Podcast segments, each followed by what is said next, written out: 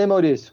Você viu, cara, como tem surgido gurus que conseguem identificar claramente nichos e transformar as pessoas em, em grandes vencedoras, como se encontrar nicho fosse uma das coisas mais simples a, a serem feitas?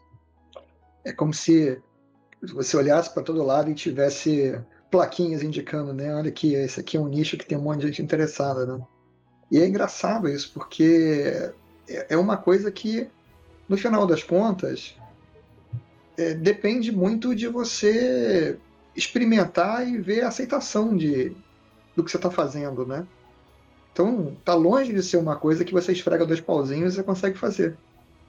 É, exatamente, e, e a, a encontrar essa percepção né, já é por si só uma tarefa é, bastante difícil, porque nós somos levados, todo o marketing, tudo é construído para você olhar para as grandes soluções como se elas fossem as únicas que existem, né? Ou seja, você não, é, quando vai comprar, sei lá, um tênis, você não pensa na marca alternativa é, de tênis no primeiro momento. Não quer dizer que ela não seja boa, quer dizer que Sim. simplesmente você é empurrado, né? Você é, é levado a ir para o mainstream, digamos assim. E, e, e, esse é até um exemplo muito bom, porque eu acho que ele, ele ajuda a gente aí a, a, ver um exemplo de uma coisa que é, que é interessante, que é o seguinte, vou pegar o meu exemplo, né? Porque esse é o conceito que todo mundo, que todo mundo se agarra nessa história, né? Que existe público e mercado para tudo né? E que a internet permite a gente alcançar esse mercado.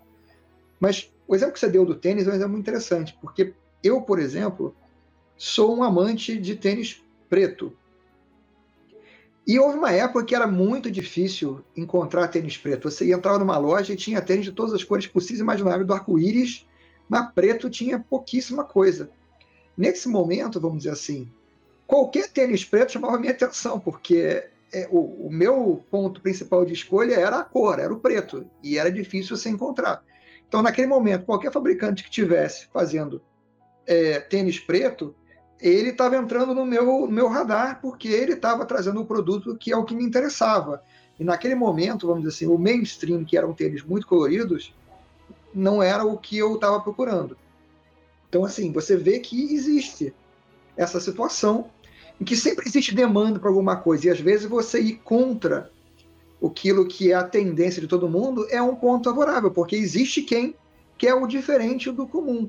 Agora, você descobrir qual é esse diferente que tem interesse das pessoas, porque se você escolhesse que você quer fazer só tênis abóbora, talvez você não tivesse tanto sucesso quanto você escolhesse preto. Se você ainda não assinou o canal, clique aqui embaixo para assinar e marque o sininho para ser notificado quando saem novos vídeos. Se você está escutando o podcast e ainda não fez a sua assinatura, procure na sua plataforma de preferência para que você seja avisado quando forem lançados novos episódios. Se você gostar do que você vir e ouvir aqui, é, deixe o seu like, que o feedback é interessante para nós.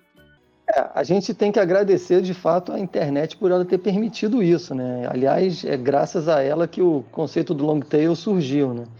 Porque senão seria impossível, né? Eu me se a gente vai se, se apegar nesse exemplo que você acabou de dar, aqui no Rio de Janeiro tem uma, eu acredito que ainda tenha, né? Tinha pelo menos uma famosa feira que era a feira hippie que acontecia aos domingos é, na Praça General Osório ali em Ipanema. Ali era uma feira de artesanatos e tal, de obviamente criações exclusivas, muitas criações alternativas e bastante interessantes. Mas uma das grandes dificuldades do mundo físico é justamente conseguir chegar nisso, né? É, o, pegando o teu exemplo do tênis preto, vamos supor que só existisse tênis preto na feira hippie. Se você se você soubesse que aquele lugar existia, você poderia ir lá, lá encontraria, sei lá, os tênis pretos que você quer. Né? Agora, tirando essa situação onde você sabe da existência, você encontrar esse produto nichado, específico, que atende à sua necessidade, sem um mecanismo de pesquisa como a internet, é praticamente impossível de você ser bem sucedido, né? Era muito, muito mais difícil, né? Não, e a internet, inclusive, dá a essas pessoas que estão ali é, expondo o seu trabalho para o público que passa a alternativa de expor o seu trabalho para o público que não passa ali, né? É, é exatamente de se tornar encontrável por essas pessoas que têm interesse naquele tipo de produto, mas que não vão ter condição ou não vou ter oportunidade de passar ali naquele local para adquirir. A pessoa que mora em outra cidade, outro estado, mesmo que saiba que existe ali o produto, não tem como, de forma fácil, chegar ali, passar e comprar o produto. Mas, por outro lado, pode encontrar o, o criador do produto vendendo pela internet. Acho que a primeira grande empresa a fazer, a descobrir essa questão e realmente a explorar isso foi a Amazon, né? Com a questão dos livros. Né? Sem dúvida. Sem sombra de dúvida. É. Você, a Amazon já no início, quando era uma, uma, uma, livraria ainda pequenininha e era uma livraria, não era a loja de tudo, né? É, ela já oferecia um catálogo maior do que qualquer livraria física, pelo simples fato de que ela não precisava ter os livros em estoque, porque ela não tinha prateleira para mostrar o livro. Então você é. encomendava o livro que ela tinha em catálogo. Se há uma coisa que eu concordo com essa galera que fica falando o tempo todo dos nichos, é claro que o nicho é, é, é bem interessante e hoje tem muitas, digamos, possibilidades de você chegar lá, mas eu acho que juntou aí dois conceitos, ou mais de dois talvez, que é o fato de que nós, enquanto consumidores, também ficamos mais é, talvez exigentes, né? Então a gente acaba talvez querendo buscar alguma coisa mais exclusiva, o que abre de certa forma um espaço para essa questão do nicho. Acontece que se todo mundo for procurar algo absolutamente exclusivo, é, e se você não consegue ter mais de uma pessoa querendo a mesma coisa, o nicho não serve absolutamente para nada. É, na realidade não... é, é um nicho tão pequeno que ele não te dá resultado nenhum. É, exatamente, exatamente. Mas por outro lado, é, é, claro que também conseguir chegar naquele nicho onde você tem uma demanda requer que você experimente, né? Experimente mais, né? E experimentar, dependendo do tipo de coisa digital que você vai construir, pode ser um trabalho complexo ou, ou difícil, custoso, digamos assim. Isso, isso. E eu diria a você o seguinte: quem tem a melhor, melhor oportunidade normalmente nesse tipo de coisa é aquela pessoa que está dentro do nicho sem ter se dado conta disso, até que se dá conta. Né? A pessoa que, por um, um gosto específico, descobre uma comunidade que não está atendida e vê uma possibilidade de atender. E aí a grande dificuldade vem, normalmente, dessas pessoas entenderem como elas podem fazer para trazer uma solução para aquela comunidade. E aí, normalmente, elas esbarram na falta de conhecimento de como fazer alguma coisa digital que possa atender aquela aquela comunidade, né? E aí eu acho que esse é o ponto onde todo, todo o movimento que vem surgindo nos últimos dois anos aí de, de ferramentas que permitem você construir soluções digitais sem você aprender a programar, movimento no code, é, pode fazer uma diferença grande em quem está buscando como resolver esse problema, como entrar para atender o, aquela comunidade que não está atendida com alguma solução digital, mas não sabe como fazer. Né?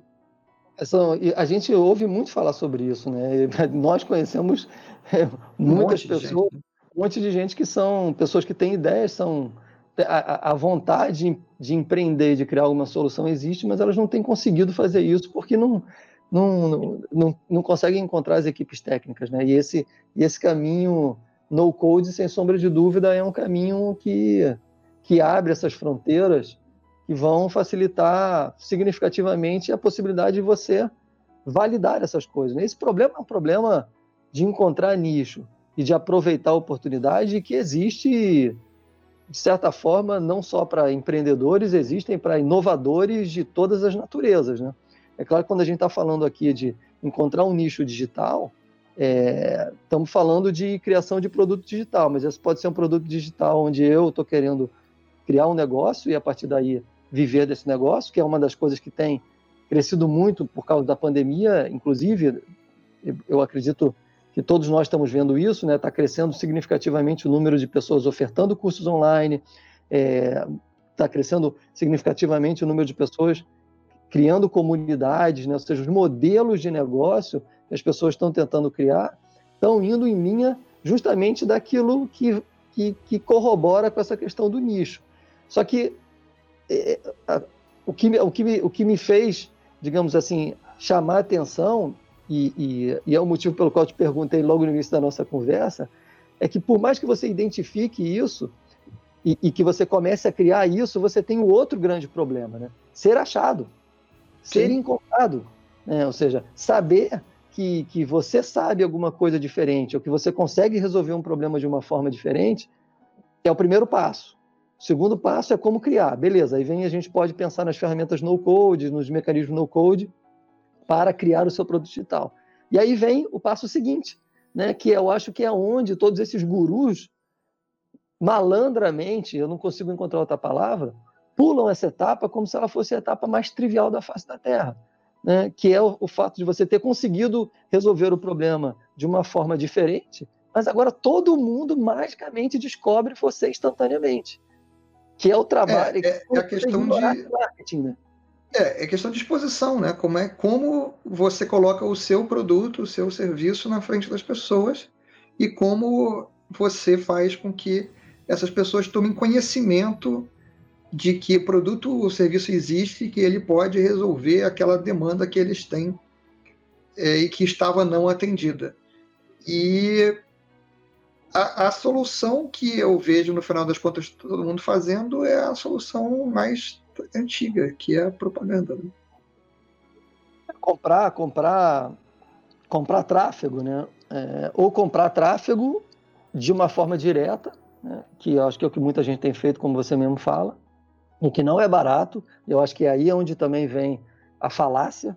Né? Falo, não, você criou o nicho, você criou automaticamente, você vai. Não é, porque comprar tráfego não é tarefa barata, dependendo do que você vai fazer. É, e é isso obviamente vai limitar significativamente que te achem, consequentemente que te comprem, mesmo que você tenha descoberto um jeito diferente de resolver o problema. E a outra questão, a outra forma de comprar tráfego é ir para dentro dos marketplaces. O marketplace, às vezes, é um excelente local para você estar, porque ele já tem tráfego. Ele já tem tráfego, e dependendo da forma como você apareça na pesquisa, você é, pode atrair a demanda que você precisa, porque ele já tem um grande volume de tráfego. Consequentemente, isso não é grátis, por isso que eu digo que você está comprando de uma forma ou de outra, é, porque a tá taxa comprando... que ele vai te cobrar pelo, e... em cima do valor do teu serviço é a compra do tráfego. Não, mas aí, aí você já também pressupõe que é, essa é, é uma opção aberta a todo mundo, e não é, né? Porque aí depende muito do qual é o tipo de, o tipo de produto ou serviço que você está ofertando. Porque os marketplaces têm características bem específicas, né? Ou você, tá, ou você tem um marketplace de produtos físicos, como é o caso, por exemplo, é, do Mercado Livre, hoje em dia da Americana, Shoptime, Extra, Ponto Frio, é, Magazine Luiza, todos esses caras hoje são marketplaces, né? É, ou você tem marketplaces digitais, como é, a Envato, por exemplo, de, de produtos digitais, né? mas são bem eles são bem diferentes, né? E aí o que, o que não tem de forma geral, mentira, até tem, né? Eu já ia falar é de serviço, mas serviço tem também, né? O, o Fiverr, por exemplo, é um marketplace de serviço. É, pois é, esse é um, acho que esse é um excelente exemplo, né? Tá, vamos supor que a gente descobre, sei lá, um nicho super interessante de, sei lá, fazer algum tipo de de arte gráfica para colocar nos vídeos que gere atratividade, sei lá, onde façam algum efeito especial. Beleza, encontrei um nicho. É um nicho onde eu sei fazer aquilo bem. Eu já percebi que algumas existe pessoas é, que existe demanda, eu já mostrei para algumas pessoas, todo mundo é, que eu mostrei começou a usar e viu que aquilo dava uma atração, beleza. Eu vou lá no Fiverr, como você falou, e vou colocar meu, meu, meu, a minha oferta lá, né? eu vou ter que encontrar um jeito de aparecer no meio. De no 300 meio, outros caras é, No meio de 300 outras coisas, para que as pessoas saibam que aquilo que eu estou fazendo existe, né? É, porque senão as pessoas não vão nem saber que eu que eu tô lá, né? Ou seja, a questão da diferenciação, que o nicho é uma diferenciação, né? É, se você pensar estrategicamente, é, tem um famoso livro da, da estratégia do Oceano Azul para você sair do, do mar sangrento e tal, né? E o exemplo que tem no livro é o exemplo do Cirque Soleil, né? É, é lindo falar, mas pô, não, não, se criaram 200 Cirque Soleils. É, é, é, é o nicho de um. É, é, é, é, é interessante, é bastante, é, funcionou bastante bem. Aliás, a triste notícia é que eles estão passando por um momento muito difícil agora por causa da pandemia, pandemia. e tal. É, espero sinceramente que eles se recuperem, porque realmente é, é um espetáculo maravilhoso. Mas, assim, é, de novo, como, como ser descoberto? Né? Até que o Circo Soleil é, conseguisse se transformar no que, ele, no que ele se transformou, primeiro momento foi difícil ele conseguir explicar a coisa, conseguir entrar naquele conceito, conseguir fazer com que aquilo tivesse a atração, né? Ou seja, é de novo, eu não tenho nada contra os gurus, ao contrário, acho que tem uma galera que ensina umas técnicas bacanas e tal. O que eu tenho contra é o fato dessa minimização de como se o fato de se diferenciar fosse tarefa trivial, ainda que a internet te ajude a se encontrar. É, o marketing ele é muito mais difícil de ser feito do que muito provavelmente a criação do produto, dependendo de que tipo de produto você queira criar. Né? Isso, principalmente é quando você vê que no nicho que você está querendo se inserir, outros 392 caras também tiveram a mesma ideia e estão disputando. E, e, não me entenda mal, tem muitos nichos que tem espaço para 800 caras e só tem 392 dentro. Ah. É, ainda assim, você se destacar dentre os 292 não é uma tarefa é, trivial. E como você falou, é possivelmente mais trabalhoso e mais custoso do que você ter a ideia e executar o seu produto, o seu é, serviço. Então, assim, é uma, é, realmente é uma, é uma coisa que é, tem, me, tem me chamado muita atenção. É claro que nesse momento de, de pandemia, de, de situação alucinada de, do mundo, proliferam os caras que sabem como resolver o seu problema magicamente, né? E é, isso daí. Mundo, todo mundo quer uma solução mágica, né? Essa, essa, na verdade, é a triste verdade. Que as pessoas tendem a acreditar que existe mágica e que você consegue, assistindo um, um curso de três dias, é, virar um, um mestre do marketing digital e começar a ganhar é, milhões de um dia para o outro. É, é, é a triste verdade, assim, que as pessoas gostam de acreditar nesse tipo de coisa. Né? É. Você já sabe isso qual é o exemplo que eu uso para isso. Né?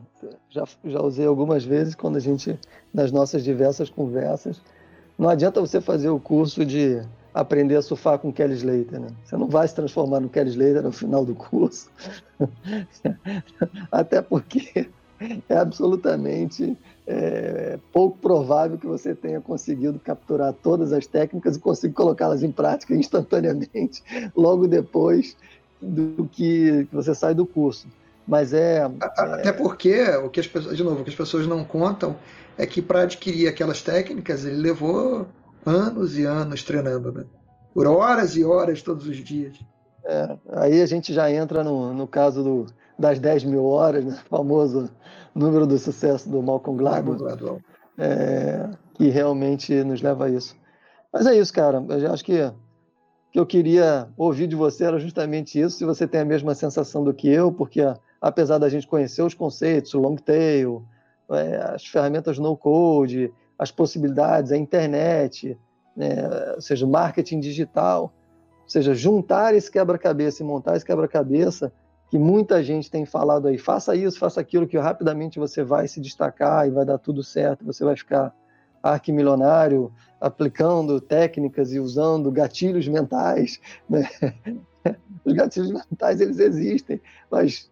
É, não, não quer dizer que você não tenha que tentar, né? não quer dizer que a gente não, não tente, mas não, não é tão simples quanto, quanto tem se vendido. Né? Isso, é, acho que esse ponto é, é, o fundamental. No final das contas, a gente sabe que é, tudo esse trabalho é necessário. E eu acho que esse é o ponto, né? E é o desserviço que é feito às pessoas é de tentar vender para eles a ideia de que o trabalho não é necessário, o trabalho é necessário. É.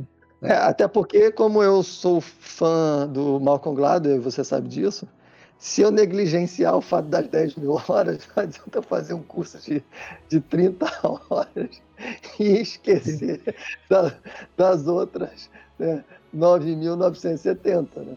é, tem alguma coisa que, que não vai que não vai dar certo. Ou ele mentiu para vender o livro, coisa que eu acho pouco provável, até porque é, já, se, já se fez essa pesquisa de diversas outras formas com diversas outras situações, e é claro que não quer dizer que se você tem 9.800 está perdido, você não vai chegar lá. É, claro que chega, na média são a questão das 10 mil horas, mas, enfim, o, é, a gente tem que parar de, de, digamos assim, de sonhar tanto. E eu tenho visto muita gente na internet nesse momento vendendo uma facilidade eu, eu acho que, que, a questão que me irrita, né? Ou seja, você liga, é, entra na então, rede social questão... e os deuses de como ficar milionário estão lá. É, então, eu acho que a questão não é parar de sonhar. A questão é, é entender que para se alcançar o sonho é preciso trabalhar.